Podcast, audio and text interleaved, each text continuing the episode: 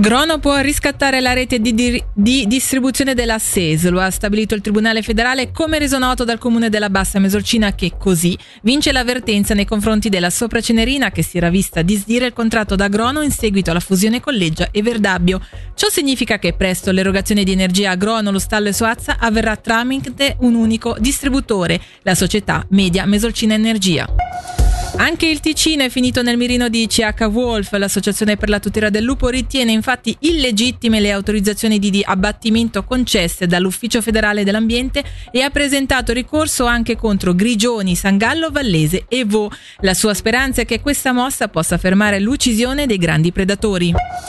Importante inquinamento a Cari. Nelle scorse settimane sono stati riversati, per cause ancora da chiarire, circa 10.000 litri di diesel alla stazione intermedia degli impianti sciistici. Sul posto, come riferisce la RSI, sono intervenuti gli esperti del cantone. La dispersione del combustibile nell'ambiente sembra sia stata limitata. Le operazioni di recupero sono in via di conclusione e la stagione sciistica può quindi partire.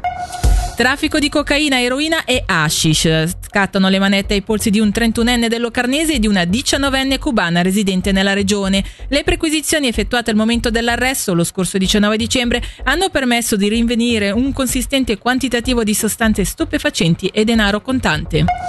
Addio ad Illustrazione Ticinese è infatti uscito oggi l'ultimo, l'ultimo, numero della rivista lanciata nel 1931 e acquisita, lo ricordiamo, nel 2019 dal gruppo Corriere del Ticino, amalgamandone i contenuti negli ultimi anni con quelli del magazine Agenda 7 ex Extra. La notizia emerge dall'editoriale del redattore responsabile Mauro Rossi che riconduce le ragioni di questa scelta al ruolo sempre più dominante del web.